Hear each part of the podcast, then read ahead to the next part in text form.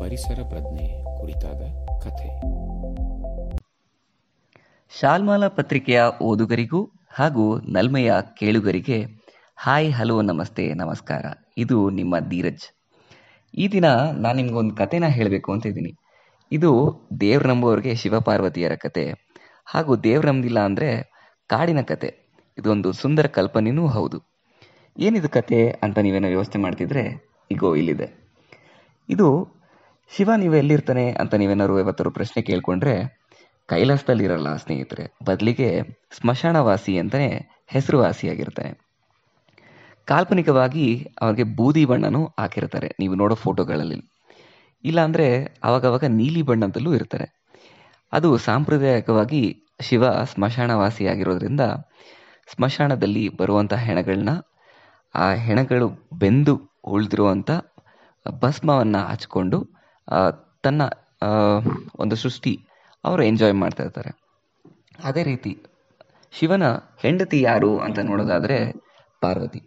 ಪಾರ್ವತಿ ಎಲ್ಲಿರ್ತಾರೆ, ಯಾರ ಮಗಳು ಇವರು ಅಂತ ಅಂದ್ಕೊಂಡ್ರೆ ನೀವು ಪಾರ್ವತಿ ಕೈಲಾಸದಲ್ಲಿರ್ತಾರೆ. ಕೈಲಾಸ ಅನ್ನೋಕ್ಕಿಂತನೂ ಪರ್ವತದಲ್ಲಿರ್ತಾರೆ. ಇವರು ಪರ್ವತ ರಾಜನ ಮಗಳು. ಇವಳು ತುಂಬ ಸುಂದರಿನೂ ಹೌದು.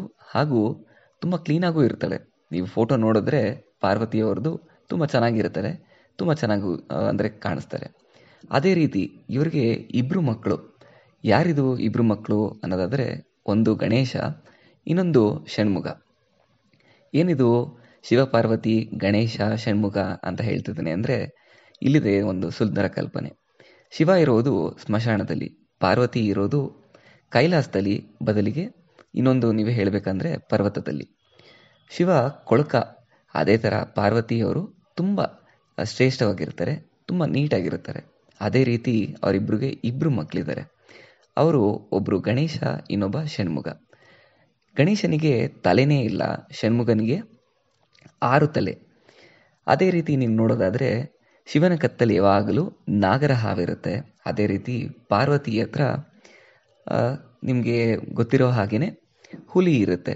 ಹುಲಿ ನಿಮಗೆ ಸೌತ್ ಇಂಡಿಯಾಗೆ ನಾರ್ತ್ ಇಂಡಿಯಾಗೆ ಹೋದರೆ ನಿಮಗೆ ಅದೇ ಥರ ಏನು ಮಾಡಿರ್ತಾರೆ ಅಂದರೆ ಸಿಂಹ ಮಾಡಿರ್ತಾರೆ. ಅದೇ ರೀತಿ ಗಣೇಶನ್ಗೆ ನೀವು ನೋಡೋದಾದರೆ ಇಲಿ ಇದೆ, ಷಣ್ಮುಖನಿಗೆ ನವಿಲಿದೆ.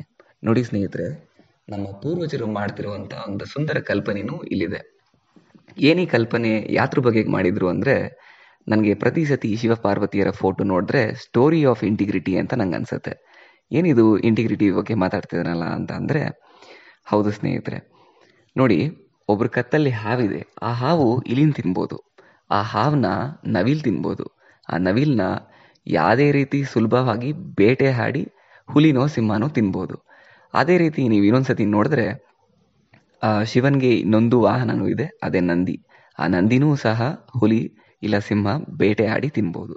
ಆದರೆ ಇದೆಲ್ಲನೂ ನಮ್ಮ ಹಿರಿಯರು ಒಂದೇ ಒಂದು ಕಾಲ್ಪನಿಕ ಕಥೆಯಲ್ಲಿ, ಒಂದೇ ಒಂದು ಫೋಟೋದಲ್ಲಿ ಹೇಳ್ತಾರೆ. ಏನು ಹೇಳ್ತಾರೆ ಅಂದರೆ ಇವರಿಷ್ಟು ಜನ ಒಂದೇ ಕುಟುಂಬದವರು. ಇವರಿಷ್ಟು ಜನ ಒಟ್ಟಿಗೆ ಇರ್ತಾರೆ. ಇವರಿಷ್ಟು ಜನ ಸುಖವಾಗಿ ಬಾಳ್ತಾ ಇದ್ದಾರೆ. ಏನಕ್ಕೆ ಅಂದರೆ ಒಬ್ರನ್ನೊಬ್ರನ್ನ ಅರ್ಥ ಮಾಡ್ಕೊಂಡಿದ್ದಾರೆ. ಒಬ್ರನ್ನೊಬ್ರನ್ನ ಸ್ಟ್ರೆಂತ್ ಆ್ಯಂಡ್ ವೀಕ್ನೆಸಸ್ ಅಂತ ಕರಿತೀವಿ ನಾವು ಇವಾಗ ಕಾರ್ಪೊರೇಟ್ ಟರ್ಮಲ್ಲಿ ಅವರು ಯಾರು, ಏನು ಅಂತ ಗೊತ್ತಿದೆ. ಅವ್ರಿಗೆ ಆ ಸೋಷಲ್ ಸ್ಪೇಸ್ ಅನ್ನೋದು ಇದೆ. ಅವ್ರಿಗೆ ಯಾರ ಹತ್ರ ಏನಿದೆ, ಯಾರ ಹತ್ರ ಏನಿಲ್ಲ ಅನ್ನೋದು ಗೊತ್ತಿದೆ. ಅದೇ ರೀತಿ ಅನ್ಯೂನ್ಯವಾಗಿ ಬಾಳಕ್ಕೂ ಕಾರಣ. ಆದರೆ ಇವತ್ತು ನಾವು ಸಿವಿಲೈಸೇಷನ್ ಅಂತ ಹೆಸರಲ್ಲಿ ನಾವು ಯಾರು ನಮ್ಮ ಜೊತೆಯವರು ಇವರು ಏನು ಅನ್ನೋದೇ ಮರ್ತೋಗ್ಬಿಟ್ಟಿದ್ದೀವಿ ನಾವು ಈಗ್ಲೂ ನಾವು ಹಿಂದೂ, ಮುಸ್ಲಿಂ ಅನ್ನೋದ್ರ ಬಗ್ಗೆ ಕಿತ್ತಾಡ್ತಾ ಇದ್ದೀವಿ ಈಗ್ಲೂ ಜಾತಿ, ಮತಗಳ ನಡುವೆ ಹೋರಾಟ ಮಾಡ್ತಾ ಇದ್ದೀವಿ ಈಗ್ಲೂ ಯಾವುದೋ ಒಂದು ಪಂದಕ್ಕೆ ಕಂಡ್ರೆ ಇನ್ನೊಂದು ಪಂದಕ್ಕೆ ಆಗಲ್ಲ. ಯಾವುದೋ ಒಂದು ದೇಶ ಕಂಡ್ರೆ ಇವತ್ತು ಇನ್ನೊಂದು ದೇಶಕ್ಕೆ ಕಂಡ್ರೆ ಆಗ್ತಾ ಇಲ್ಲ. ಇದರೆಲ್ಲ ನಡುವೆ ಮನುಷ್ಯ ಎಲ್ಲಿಗೆ ಹೋಗ್ತಾ ಇದ್ದಾನೆ? ಯಾವುದೋ ಒಂದು ಸ್ಪೇಸಲ್ಲಿರೋ ಮತ್ತೊಂದು ಗ್ರಹದಲ್ಲಿ ಹುಡ್ಕೊಂಡು ಹೋಗ್ತಾ ಇದ್ದಾನೆ. ಆದರೆ ಇಲ್ಲೇ ಕಾಣ್ಕೊಡ್ಬೇಕಾಗಿರೋ, ಇಲ್ಲೇ ಒಂದು ಸುಂದರವಾದ ಜಗತ್ತನ್ನು ಬಿಡ್ತಾ ಇದ್ದಾನೆ ಅಂತ ನಂಗೆ ಅನಿಸ್ತಾ ಇದೆ ಸ್ನೇಹಿತರೆ. ಈ ಒಂದು ಕಥೆಯ ಮೂಲಕ ನಾನು ನಿಮ್ಮೊಡನೆ ಮತ್ತೊಮ್ಮೆ ಬಂದು ಮಾತಾಡಬೇಕು ಅಂತ ಇಷ್ಟಪಡ್ತಾ ಇದ್ದೀನಿ. ಇಷ್ಟೊತ್ತು ನನ್ನ ಜೊತೆ ಕಾಲ ಕಳೆದ ನಿಮ್ಮೆಲ್ಲರಿಗೂ ಧನ್ಯವಾದನ ಹೇಳ್ತಾ ಇದ್ದೀನಿ.